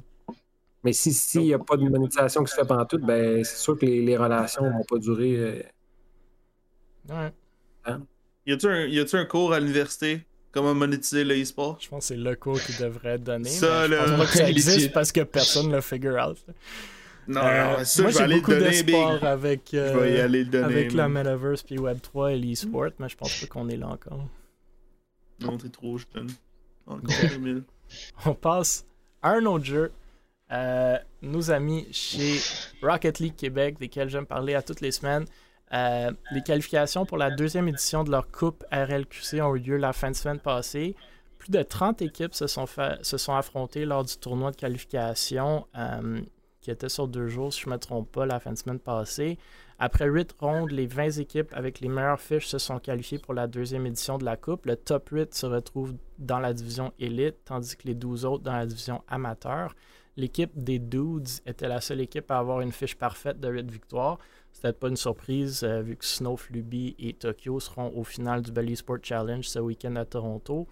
Bref, la ligue officielle commence alors maintenant, dans les prochains jours. S'étire jusqu'au 6 novembre, à quel moment on va savoir qui va gagner les prix, incluant presque 3 000 $ en argent, plein de prix de commanditaires comme HyperX et le LAN ETS. Encore une fois, je tenais juste à le mentionner, à le souligner. Je ne sais pas si vous avez des opinions sur le format des qualifications, de la ligue, des prix, ou juste le fait, puis j'en parle tout le temps, mais comment la RLQC sont capables d'aller chercher un engouement puis de builder une communauté autour d'un jeu. Pour vrai, c'est vraiment bien organisé. Parce que moi, j'ai checké quand vous en avez parlé au podcast, tout là, je le checkais, puis c'est hyper bien expliqué, puis tu vois que les gens sont crainqués, la communauté est malade, puis j'étais vraiment en mode, genre, j'essaie de me trouver une équipe pour essayer de qualifier, là, parce que c'était vraiment facile à comprendre. Puis les règlements, là, c'est comme un solide document, là, de genre une dizaine de pages, là, c'est vraiment... tout bien détaillé sur comment ça fonctionne, tu sais, puis en tout cas, c'est... Moi, je suis vraiment impressionné, ils sont vraiment sérieux, puis ça fait... C'est vraiment une belle structure au Québec qui... D'après moi, avec cette structure-là, tu sais, c'est une base incroyable pour aller encore plus loin, là, tu sais, en tout cas, la fondation est là pour vraiment pousser ça au max, puis devenir vraiment, vraiment big au Québec si ça continue d'être bien géré comme ça, là. Aller chercher du monde. Et je sais pas si tu peux aller chercher des médias traditionnels avec ça. Moi, je pense que Rocket League, en plus, c'est un jeu super accessible. Fait que beaucoup de potentiel, là. Je suis vraiment d'accord. Mais si... RL, j'ai jamais vu une communauté aussi engagée, genre. Ça bouge pas, là. C'est tout le temps les mêmes joueurs que je vois qui sont tout le temps là. Puis peu importe d'où qui vient, tu sais, il y a Nibra là, qui est allé jouer au State, puis que tu le vois encore participer à ces choses-là. Je trouve ça vraiment capoté. Pour qu'il reste encore ici et que ça s'investit dans RLQC. Puis je sais pas, par exemple, pour leur si ça attire beaucoup des nouveaux joueurs, comme comparé aux saisons, peut-être, faudra voir. Mais RLQC, c'est sûr, c'est un modèle. Ça serait le fun d'avoir ça à Valo, mais c'est probablement impossible. Bon. Mais ouais. Je connais pas tant Rocket League, je pourrais pas me prononcer là-dessus. C'est genre un des seuls jeux que j'ai aucune idée. Je pense pas que c'est impossible à Valo, puis moi je suis d'accord, je pense qu'il nous le faut dans tous les jeux. Nous, on l'a essayé un peu avec des 10 man à Valo. Ça n'a pas tant fonctionné pour une couple de semaines. Rainbow Six, je sais qu'ils faisaient la même chose, des 10 man. Je pense que c'est possible. Je pense qu'il faut juste avoir les gens qui se dédient. Les gars de RLQC, c'est incroyable la job qu'ils mettent et qu'ils font. C'est vraiment, vraiment, vraiment cool. Moi, je suis d'accord avec Mimzul dans le sens que j'espère que ça continue à grow up et tout. Je suis moins certain de la business derrière ça parce que honnêtement, pour ce qu'ils font, je pense qu'ils vont pas en chercher assez. C'est peut-être ça, juste cet aspect-là, ben, je dis juste, mais c'est quand même un gros aspect, mais c'est peut-être cet aspect-là qui manque un peu, parce que je pense qu'ils ont le potentiel à vraiment avoir une business autour de ça, là. Ils peuvent créer une ligue québécoise, canadienne, financée, télévisée, whatever, surtout vu que, comme Imzul l'a dit, Rocket League très accessible, les écoles sont à full pin là-dedans en ce moment, à tous les niveaux. Donc, il y a des belles synergies, des belles intégrations. Ils seraient capables de le faire. Malheureusement, je ne suis pas certain s'ils ont les gens derrière pour le faire. Parce que je regarde leurs commanditaires. HyperX, c'est très cool. LAN ETS, puis un truc de virtual reality que j'ai vu passer aujourd'hui. Mais ils pourraient aller chercher vraiment des trucs encore plus intéressants, j'en ai aucun doute. Peut-être ça va venir avec le temps. On verra. Tu as quelqu'un dans ton équipe qui est en business development, justement, puis qui a de l'expérience là-dedans, des contacts là-dedans, peut-être c'est ça qu'il faut.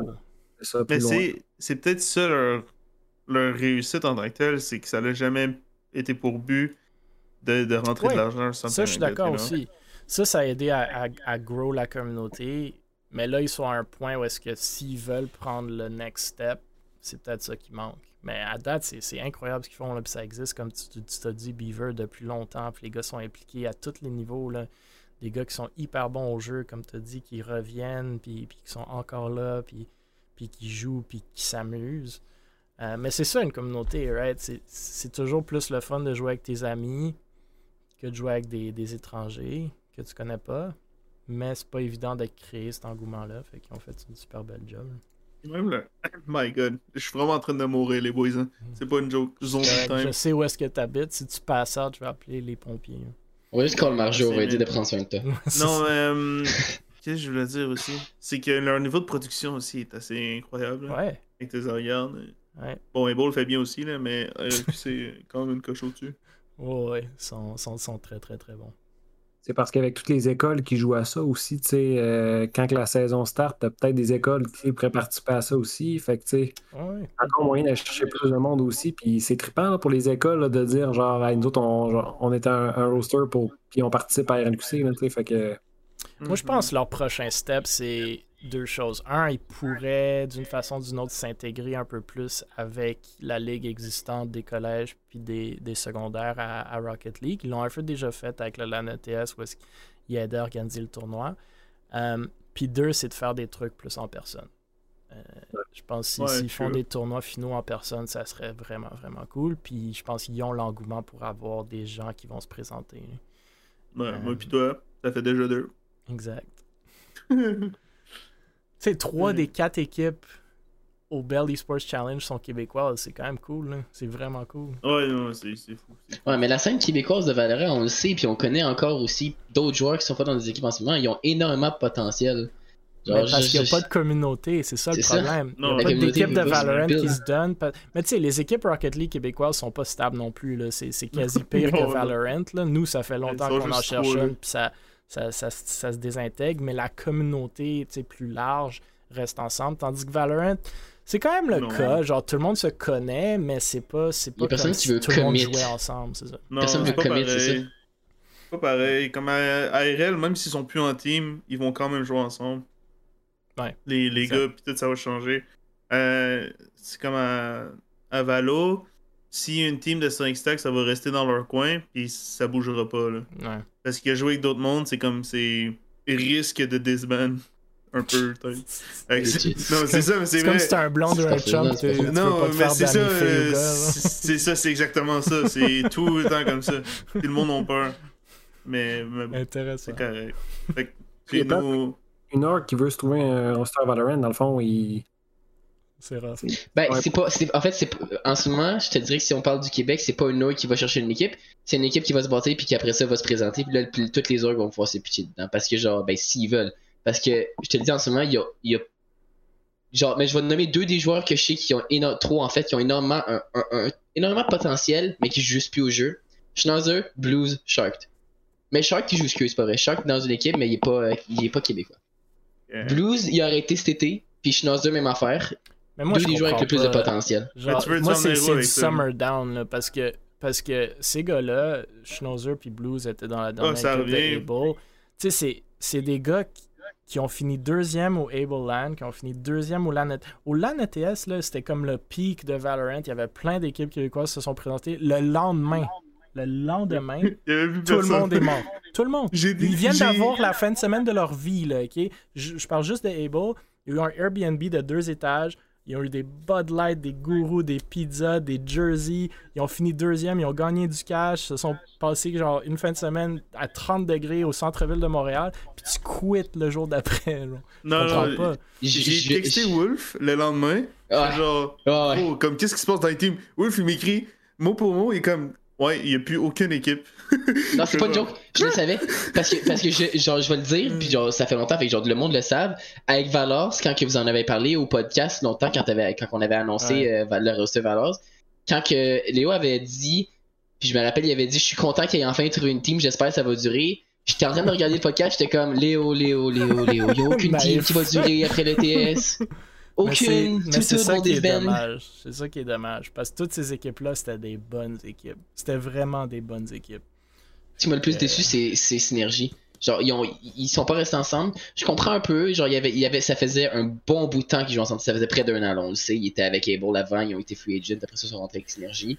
Ça faisait au moins un an qu'ils étaient ensemble, puis ils étaient pas avancés. Genre, ils étaient pas de prendre le step-up de plus pour aller chercher un niveau de jeu plus haut. Ouais, mais... vas-tu vraiment aller chercher ce niveau de jeu-là ailleurs? C'est toujours ça ma question. C'est comme, je comprends, tout le monde veut percer individuellement. Fait que, il y en a un qui veut aller dans Pugstars, l'autre dans Recaroos, l'autre dans whatever. C'était pas ça.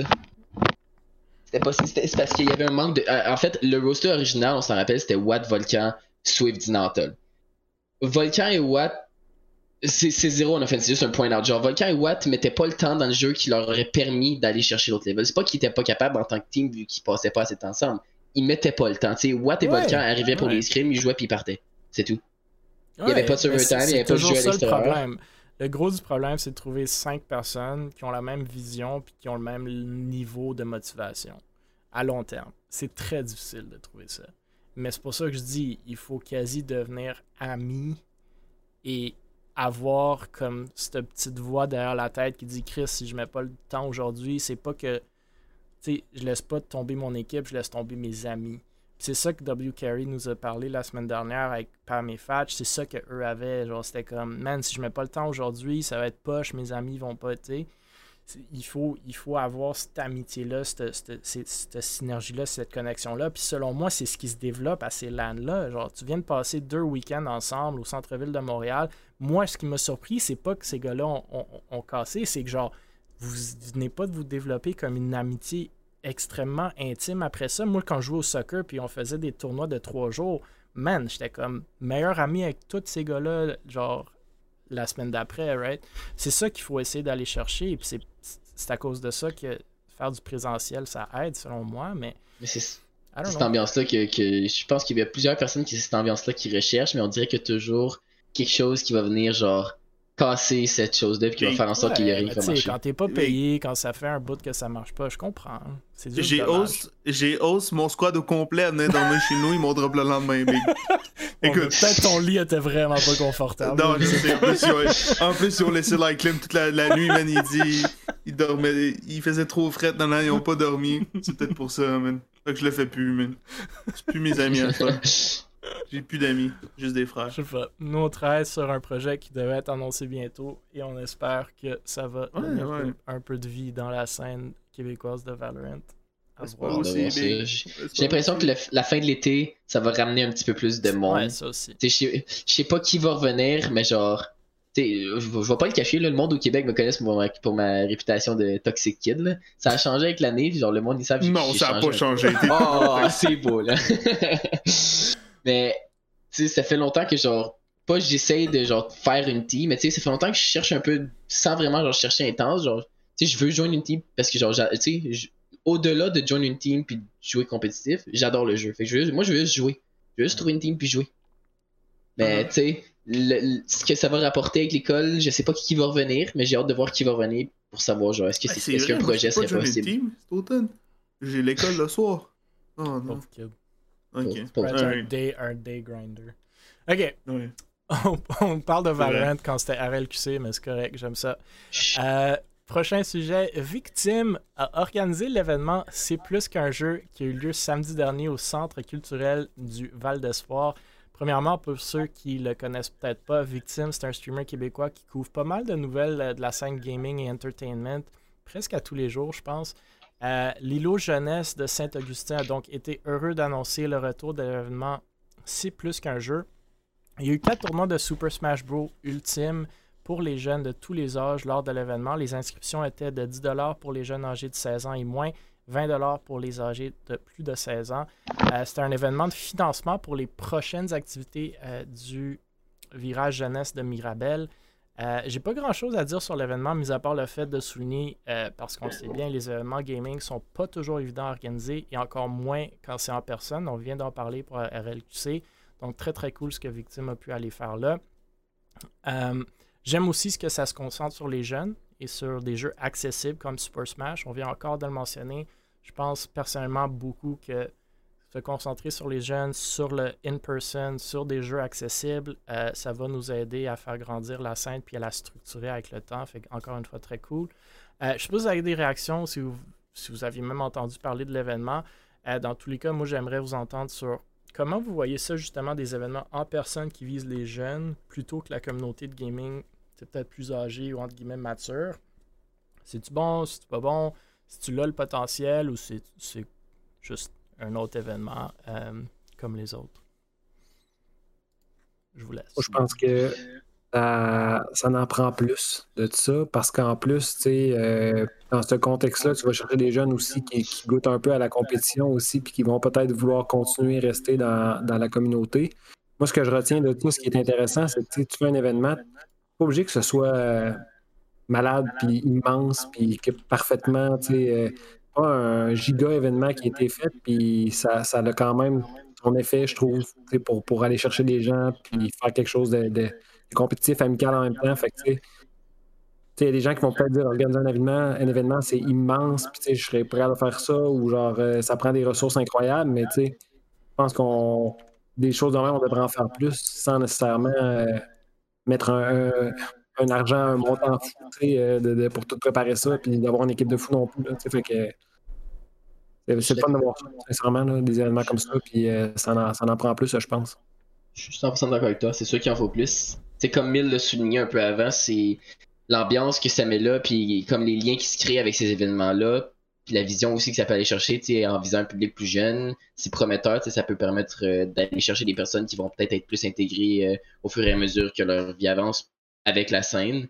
C'est ça, comme Mille le soulignait, l'ambiance qui est là permet de juste avoir comme beaucoup plus de fun, puis d'avoir un peu plus de motivation à comme pratiquer, si on veut, ce domaine-là, genre le e-sport. Puis moi, à chaque fois que je sais qu'il y a un événement présentiel qui s'annonce, c'est genre comme le grain recommence, puis genre c'est plus intense que jamais, puis genre je veux juste comme jouer, puis me rendre à cet événement-là, parce que genre j'ai juste hâte d'aller à cet événement-là. C'est quand il y a eu le LAN Able, quand il y a eu après ça le LAN ETS, les deux événements collés ensemble, c'était juste genre, honnêtement, ça a été trois des meilleurs mois que j'ai eu dans les 2 dernières années. C'était juste vraiment le fun. En parlant du LAN Able, des petits détails ici, non? Ça s'en vient. On travaille là-dessus. On a signé un partenaire aujourd'hui. Je ne vais pas dire c'est qui. Non, c'était ça mon take. J'ai rien à dire. Take. Mais non, je suis d'accord avec Mimzul puis Wolf. Vraiment, chapeau à Victime puis à tout le monde qui organise des événements virtuels ou en personne. Vraiment, c'est ça que ça prend. Puis c'est ça qui crée cette hype-là. J'arrête pas de parler de la RLQC, mais vraiment, c'est pour ça qu'ils l'ont. Là, à chaque semaine, ils ont des trucs streamés, ils ont des six-man, ils ont une ligue, ils ont des tournois. Fait que C'est très très cool voir ça à Super Smash. Puis on le voit dans le fighting game community. Moi, je suis pas tant dedans, mais à toutes les semaines, les Air Dashers de Montréal, ils font des trucs en personne, ils ont des événements. Fait que moi aussi, j'ai beaucoup apprécié cet été avec notre LAN, puis celui du LAN ETS. Puis après, il y avait le grand LAN, je suis pas allé, mais ça aussi, c'était pas si éloigné. Enfin, un peu moins compétitif, mais quand même un événement. Donc, une fois que tous ces trucs-là commencent un peu à s'intégrer de plus en plus, je pense qu'on a une belle formule pour encore plus faire grandir la communauté. Puis il y a le LAN JDL qui s'en vient quoi, dans 7 jours. Donc, c'est pas fini. Vous êtes présent, monsieur Emile? Non. Trop loin. Okay. Malheureusement. Ben là, je vais pas y aller. Ça vaut pas la peine. Il y a du monde d'Able qui vont être là. Léo Vinci, Shiro, si je me trompe pas, Mademoiselle J. Ils sont invités comme streamer, Floreya, ouais. Ok, puis moi, je suis où, man? Non, toi, dans la section auto-entrepreneur. De un, il voit comment t'as l'air un peu... Voilà, c'est vrai que les zombies, c'est vrai qu'il va pas aller loin. Man. Non, mais va te présenter comme Andrew Tate Jr. puis ils vont t'accepter. C'est ça, exact. Va que t'es hot. Ils ont peur de moi là-dedans, ils ont vraiment peur. Tu sais qu'ils ont vraiment peur de moi, hein. C'est genre là, on a qui sait Chiki, mais genre legit, ils ont peur de moi. Ok, dernier sujet officiel, puis après on va parler un peu du LAN JDL avant de clore la chose. Prose se cherche des monteurs vidéo pour ses chaînes YouTube. On a parlé de Prose à plusieurs reprises lors de ce podcast. Et si vous ne le connaissez pas encore, vous vivez vraiment sous une roche. Il s'est intégré dans la Content House de Québec Meta. Oui, on rementionne Québec Meta. Et après le Phase Recruitment Challenge, plus tôt cette année, il a remporté, bien entendu. Donc, $1 million en crypto de MoonPay, 250 000 en commandite de Ghost Energy et une Nissan GTR. Et si je ne me trompe pas, une blonde aussi peut-être. Il a aussi bien entendu rejoint FaZe, qui sont devenus une compagnie publique avec leur SPAC. C'était une équipe de monteurs qui l'aidait durant le challenge, incluant Zoltrax, qui était dans le chat plus tôt, et Dantaz, deux excellents monteurs québécois. Dantaz a récemment quitté l'équipe de Pros pour se dédier à temps plein à celle de Gurky. Bref, pour ceux que ça peut intéresser... voici votre chance. Vous avez qu'à postuler sur un lien de Prose qu'il a mis sur son post Twitter. Je note que, comme la majorité de son contenu, le post est en français. Ça revient un peu à ce que Beaver disait tout à l'heure. Et que la plupart de son équipe, à moins que je me trompe, reste québécoise. Donc, vraiment cool, de voir un Québécois dans FaZe continuer à faire du contenu en français, se chercher une équipe francophone québécoise. Et ça revient aussi, ça touche aussi un peu le point de Memories, que lui aussi se trouve des opportunités. Donc, pour les monteurs québécois, je pense que c'est une très, très, très belle opportunité, justement. Puis, avec l'argent qu'il a gagné, c'est payé, bien entendu. Hey, c'est ça qui est cool, parce qu'au final, c'est sûr à 100% que FaZe lui aurait offert des monteurs, ou c'est sûr que FaZe a des monteurs pour l'aider, mais tu sais, il sait qu'à une team, plus francophone, fait que c'est vraiment une belle opportunité. Puis, tu sais, pour les monteurs qui peuvent visiter... moi, j'irais solide, même si j'ai moins confiance en moi. Je pense que c'est une opportunité que tu y vas quand même, puis ça peut t'apporter, ça peut t'arriver là. Fait que t'as rien à perdre. Ouais, c'est ça, t'as rien à perdre. Fait que vraiment une belle opportunité. Je pense que c'est intéressant qu'ils permettent à autant de personnes d'avoir une chance de faire quelque chose avec ça. C'est sûr, c'est intéressant de voir à quel point il va chercher la communauté, puis. Qui va amener à faire des interactions avec du monde, puis à amener comme un peu un genre d'espoir à certaines personnes, si on veut, mais c'est un bon espoir. C'est pas quelque chose que si ils sont pas dedans, ben c'est la fin du monde. C'est comme écoute, j'ai une chance d'être éditeur pour Pros, ben je vais le faire. Pourquoi pas? Je trouve ça intéressant, c'est le fun. Pour avoir travaillé et voyagé dans l'univers YouTube et des monteurs, je pense que des monteurs, c'est quasiment mieux payé que des médecins aujourd'hui. Quasiment aussi rare. En vrai, c'est vraiment une mine d'or, c'est pas tant difficile, mettons, genre être un monteur. Hein. Comme on... Ah, il faut avoir le temps pour le faire. Ouais, faut avoir le temps, mais tu vois, c'est accessible, ok. Un autre truc avec Pro, c'est que je crois que lui, il signe des contrats d'exclusivité. Ça peut être un ralentissement pour certains. Ça veut dire que si tu travailles pour Pro, tu peux juste travailler pour Pro. Pour être genre en freelance. Fait que c'est pour des monteurs. Le chat n'était pas tant convaincu par ton commentaire que n'importe qui peut faire sa job. Non, mais c'est pas ça que je dis. Il y en a des monteurs, mais comme. En vrai, là, genre. C'est accessible. Je suis énormément de créateurs de contenu. Puis je pense que 10 fois par jour, je vois des posts de je me cherche un monteur, je me cherche un monteur, je me cherche un monteur, je me cherche un monteur. Tous les jours. Puis c'est parce que c'est vraiment rare. Ben, en France, c'est un peu plus populaire, mais en Amérique du Nord, des bons monteurs, c'est quand même rare. Puis c'est selon moi un job accessible. C'est accessible, oui, dans le sens que, tu sais, en théorie, le skill set peut se développer. Fait que c'est pas comme s'il te faut une éducation ou whatever. T'sais, comme tu peux le figure out toi-même ou avec YouTube ou whatever, comme plusieurs choses aujourd'hui. Mais je trouve qu'il te faut beaucoup de temps à dédier faut que tu l'apprennes pour devenir bon. Là. Faut que tu l'apprennes quand t'es en ado, genre comme la plupart des monteurs que je connais. Même moi, j'ai appris mon montage, c'est ça, là, entre mes 15 et 17 ans. Là. Et puis t'apprends comme ça au début. Puis petit à petit, tu t'apprends des autres, ils disent un peu comment faire, puis tu commences comme ça. Ils sont vraiment... On est chanceux parce que nos monteurs au Québec, ils attendent juste ça du renfort. Fait que tu leur dis « Yo, j'aimerais ça apprendre le montage », ils vont quasiment te l'apprendre comme par cœur. Là. Genre, j'en ai vu là, du monde là, qu'ils ont ouvert Adobe, 2 jours après, t'es capable de faire des TikTok full dynamique, full méta, nanana. Je sais comme... Qui t'a montré à faire ça? Moi, ça m'a pris genre 1 an et demi à faire de quoi qui ressemble un minimum à ça, tu sais. Ben aujourd'hui, avec YouTube, c'est super. Il y a plein de choses qui sont super accessibles. Fait que ça, c'est très cool. Zeltrax, il dit il était plutôt surpris de la comparaison avec le salaire de docteur. Fait que peut-être qu'il est sous-payé, je sais pas. Je pense que c'est ça le problème. Je pense qu'on a un problème de sous-payage. Mais je suis d'accord qu'il y a énormément d'opportunités d'emploi en ce moment dans ce domaine.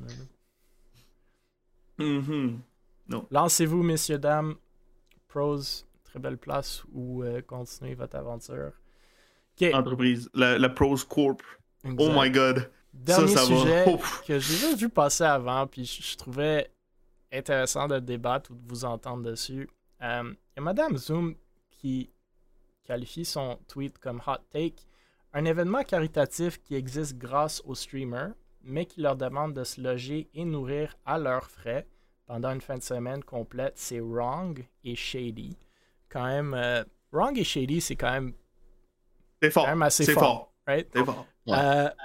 Fait que dans les commentaires, il y en a qui pensent sûrement avec raison du LAN JDL qui s'en vient dans 7 jours. Donc, le LAN JDL, un événement majoritairement caritatif, donc il y a un streamathon durant le LAN JDL. L'année dernière, ils ont levé presque 75 000 $. Cette année, c'est 100% au bénéfice de la Fondation des gardiens virtuels que Léonin est à la tête.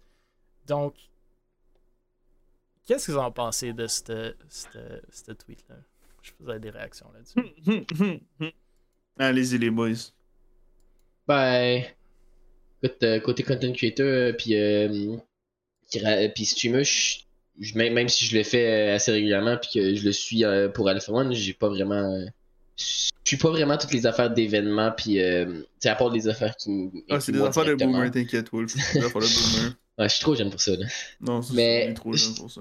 De ce que je vois puis de comment elle l'écrit, c'est sûr c'est peut-être un peu poussé de dire que c'est wrong puis shady, mais elle a pas nécessairement tort à dire que si l'événement est créé grâce à eux, il devrait avoir une certaine forme de compensation. Alors, si les personnes peuvent bénéficier d'un événement et de vision grâce à certains streamers qui se présentent là en plus, ben genre, en compensation de leur partie du marché, faites quelque chose en retour. Je vois ça un peu différent. Jusqu'à quel point les streamers ont eu un impact sur la présence de l'événement, je sais pas jusqu'à quel point l'événement est là à cause d'eux. T'sais, je me dis, si comme streamer, le truc caritatif t'intéresse moins, t'es pas obligé. Je me dis, c'est caritatif. Là. Fait que tu y vas parce que, justement, t'as ça à cœur. Fait que si c'est quelque chose que, finalement, ça te tente pas de te déplacer ou te motiver pour ça, ben, au pire, priorise un autre truc caritatif dans l'année où ce que tu vas pouvoir t'impliquer. Là. C'est sûr que je sais pas justement jusqu'à quel point l'événement existe à cause des streamers. Là. Ça, j'avoue que je suis pas au courant, mais pour moi, Je ne suis pas tant d'accord avec ce qu'elle dit, parce que je me dis, si tu es un streamer et que tu veux t'impliquer, si tu le fais vraiment pour le qualitatif, ben, tu veux pas, tu vas quand même en tirer quelque chose. Tu es là dans un event, puis tu vas quand même avoir une visibilité. Fait que, j'ai un peu de misère à le comprendre. Mm-hmm. Non, en vrai... Oh boy. Les hot takes sur Twitter, là, depuis les 3 derniers mois, là. Les boomers sur Twitter, là, ça n'a pas d'affaire, là. Ils devraient tourner sur Facebook. Mais bon, ça, c'est juste mon avis. Hein. Genre, j'ai pas trop aussi compris. Dans le sens que l'événement caritatif, genre... T'as deux sides à ça, c'est que l'événement caritatif, entre guillemets, tu dis, genre, bon, je fais ça pour la charité. Fait que je me déplace, je me lève, je me nourris, nanana, pour la charité, right? Ça, c'est... I mean, tu pourrais le faire, puis surtout que venant de Madame Zoom, que je crois pas que ça a des problèmes tant financièrement, d'après mes dernières revisions. Tu sais, je trouve ça comme un peu bizarre venant d'elle. Puis l'année passée, le lunch d'elle, c'était tout fourni, tu sais. Toutes les dormir, nanana. Fait que j'ai de la misère à comprendre. Pourquoi? Ben, peut-être cette année ça l'est pas, justement. Ben peut-être cette année ça l'est pas, mais tu sais, au final aussi, tu participes à ce genre d'événement-là, tu streams beaucoup. Certes, l'argent que tu fais directement cette fin de semaine-là, t'en fais peut-être moins, mais tu vas te faire découvrir par d'autres communautés, tu sais. Puis ça m'amène à un autre point. Yes. Que là, ok, parce que dans les boomers de Twitch, de fil en aiguille, dans les boomers de Twitch, genre, tout le monde se partage la communauté, puis il essaie le plus possible de sucer la communauté des autres, genre. C'est vraiment, vraiment hypocrite, là. C'est comme... C'est genre, comment réussir sur Twitch en 2022? Faites des podcasts, puis invitez-les sur vos podcasts. C'est littéralement ça qu'ils font tout le temps. Puis ils sont genre, oh my god, j'ai plein de viewers, fait que je veux continuer à parler, comme faire des podcasts. Mais quand ils font pas de podcasts, ils ont genre 10 viewers, puis là, ils se demandent pourquoi ils ont pas de viewers. Moi, c'est pour ça que j'ai des viewers sur nos podcasts, à cause de son gros viewership. Oh oui, de 10 personnes, yes. Okay. Non mais, genre, là en fin de semaine, toutes les streams vont être allumés en même temps. Fait qu'il y aura pas histoire de comme que je suis, ils pourront pas le faire. Fait que j'ai vraiment hâte de voir les chiffres puis les stats non inflated. C'est quoi, non résultant de l'inflation en fin de semaine, ben pas en fin de semaine, mais c'est quand la semaine prochaine? J'ai vraiment hâte d'avoir les stats de certains streamers qui se disent de streamers, mais finalement qui font juste sock up la communauté puis ils ont aucun talent. Ça, j'ai vraiment hâte d'avoir ça. En parlant de hot take. De quoi, c'est pas un hot take? C'est genre. Talent, c'est quand même... Ils font des podcasts, man. C'est quoi? Si on fait ça depuis 2016, de moi, des podcasts. Non, pas toi. Non, toi, tu fais. Toi, c'est pas vraiment un podcast, c'est plus une revue journalistique avec 4 personnes. Pas un podcast. Okay, pas en mode comment tu donnerais-tu. Non, c'est comme. Selon toi, c'est quoi réussir sur Twitch? Là, genre. Intéressant. Anyway. Voilà. Merci pour tes 6 hot take, Beaver. Moi comme bon avocat, je suis pas d'accord ni en désaccord dans le sens que. Oui, je suis d'accord qu'en théorie, si tu invites du monde à un événement.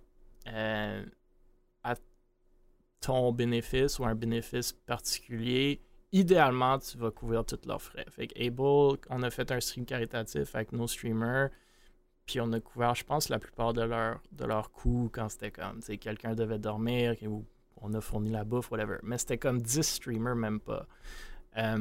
Après, le LAN ETS, je pense qu'il y en a plusieurs, le 20, 30, 40, je sais même plus. C'est sûr que, puis là, Madame Zoom lance un chiffre comme 1000$. Qu'elle doit dépenser, tu sais, si on parle de 20, 30, 40 000 $ qu'il faut aller chercher pour loger tout ce monde-là, enfin, peut-être dire que j'exagère parce qu'il y en a peut-être qui vivent à Québec, mais après, c'est comme, ben, tu payes pour l'autre, pourquoi pas pour moi, whatever. C'est pas évident. C'est pas évident d'aller chercher ça. J'ose croire, tu peux pas aller piger dans les fonds qui vont être levés pour une cause, tu sais, charitable. Fait que le 75 000, tu vas pas aller piger un 40 000 là-dedans. Fait qu'il faut que tu ailles lever 40 000 $ par des commanditaires parce que tu n'as aucune autre monétisation, mis à part les billets qui, j'imagine, payent pour la salle ou whatever. Puis aller chercher 40 000 $ en commandite, c'est pas que c'est pas faisable, mais c'est assez difficile, surtout au Québec, j'ose croire. Donc, je sais pas, tu sais, d'un côté, oui, idéalement, tu le ferais. D'un autre côté, t'as pas besoin d'y aller. Genre, si tu veux pas, si la cause charitable, oui, t'investis ton temps, entre guillemets, c'est ça l'argument qui est donné durant la fin de semaine, mais après, comme Beaver l'a dit, ouais, t'investis ton temps pour l'événement, mais toi aussi, ça te donne du exposure, right? Le fait que t'es au LAN JDL, tu vas tweeter le fait que t'es au LAN JDL, des photos, des streams, tu vas lever de l'argent, tu vas créer du contenu un peu différent pour ton public que tu aurais fait autrement. Je pense qu'il y a quand même la plus-value pour les streamers qui y vont. Puis comme je dis, tu n'as pas besoin d'y aller, tu peux être invité, puis si c'est trop d'argent ou si tu n'es pas content avec ce qu'il t'a offert, ben, tu peux dire non. Puis je suis d'accord avec Mimzul aussi, est-ce que l'événement existe réellement à cause des streamers? Ouais, il n'existerait pas sans streamers, le streamathon, mais je veux pas être méchant, puis je dis pas que les streamers sont interchangeables, mais tu vas sûrement toujours trouver du monde qui serait intéressé de le faire. Enfin, peut-être pas les gros parce qu'ils sont rendus à un niveau où est-ce qu'il faut les rémunérer pour leur temps, mais il y en a toujours qui vont être willing de le faire, surtout pour une bonne cause, right? La Fondation des gardiens virtuels, c'est pour les gens qui ont des troubles, que ce soit mentaux ou des troubles juste dans leur vie. Puis qui veulent parler, donc c'est une bonne cause. I don't know.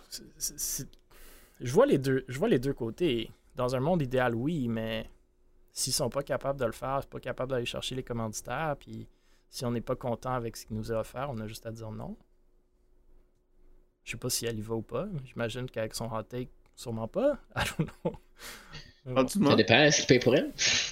Ouais, on verra. Mais c'est triste si l'année dernière c'était couvert puis cette année ça l'est pas. Ça aussi, ça crée cette barre où est-ce qu'il faut toujours faire attention à ce qu'on fait une année parce que l'année d'après, il faut en donner plus. Right? On peut pas en donner moins, sinon le monde va être moins content. Fait que ça aussi, c'est difficile, I guess. Je suis surpris qu'il ait tout payé l'année dernière. Il y avait même pas de monde parce que c'était fermé, right? À cause c'était fermé, yeah. Ouais. Je sais pas non plus. Mais bon. Mais bon, j'aime le débat. Je pense que les deux côtés ont leur mérite. Mais écoute, dans un monde idéal, tout le monde est toujours payé. Là, mais c'est juste pas la réalité du e-sport ni du gaming en ce moment. Là. Allez postuler chez Pros, lui. C'est ça. Alright, messieurs. C'est tous les sujets de ce soir. Je sais pas si vous avez des commentaires, des questions, des shout-outs, des insultes avant qu'on ferme le stream. Merci. L'invitation, Emile, c'était super. Merci d'être venu. Ma gang de l'UQTR, on a hâte de recommencer ça l'automne, ça va être le fun. Ma blonde aussi, qui me supporte dans tous mes projets. Ah. Merci. C'est beau l'amour. Qui garde le bébé pendant qu'il est sur des podcasts, c'est bon. Il dort pas en plus le bébé, fait que merci bien. Ouais. C'est ça, mon Twitter est là. Je suis fort de 28 abonnés. Fait que s'il y en a d'autres. Tu vas en avoir 29e bientôt. En fait, tu vas en avoir 29e live. J'ai des projets. T'as des projets qui s'en viennent, j'imagine. Pas comme un Beaver Agency, là, je pense, là, mais. Ouais, mais les projets de Beaver se concrétisent pas tant, je trouve. Ouais, non, mais je me fais troll par la communauté. Mais. Non, mais Project Leader, en ce moment, il est à un moment là. Ben là, ils ont zombifié le Project Leader. Mais je pense que le Project Leader, man, il s'en va, il est enquêteur, cyber-enquêteur dans pas long parce que l'e-sport, le monde e-sportif fell en ce moment. Là. You're giving up. J'attends juste Emile. Ouais, ben legit, là. Attends pas. J'attends Emile. Ok, je m'en viens. C'est ça, merci. Merci, Mingo. Merci d'être venu, man. Je suis content d'avoir rencontré Mimzul. Bien content de t'avoir rencontré aussi. C'était de la bonne parlotte. Alright, messieurs. Ouais, en espérant de voir des équipes Valorant québécoises de plus en plus qui vont rester au Québec. Et wink. À tous les jeudis, on est là ce week-end. Il y a le Fan Expo. Si vous êtes à Toronto, passez me voir. Je vais être là avec Léo Vinci, Babin de Mirage et Chris Lama de Parabellum. Les gars de Valorant vont être là. Deux équipes de Valorant, 3 équipes de Rocket League québécoise. Donc, si vous êtes dans les parages, 11h samedi, je donne une conférence sur le e-sport. Venez nous voir. Bell Esports Challenge cette semaine aussi. C'est ça, Bell Esports Challenge. Donc, le samedi, c'est... Le vendredi, c'est Call of Duty. Au Fan Expo le samedi, Rocket League, le dimanche, Valorant. On va espérer que A1, Alpha One ou Parabellum vont l'emporter. Et c'est pas mal ça. On est de retour jeudi. Il y a une game de CS sur le Twitch de Able dans 30 minutes si vous voulez rester. Sinon, on vous envoie chez Mamselle J qui joue à du Phasma Phobia. Merci mesdames et messieurs. On se revoit très bientôt.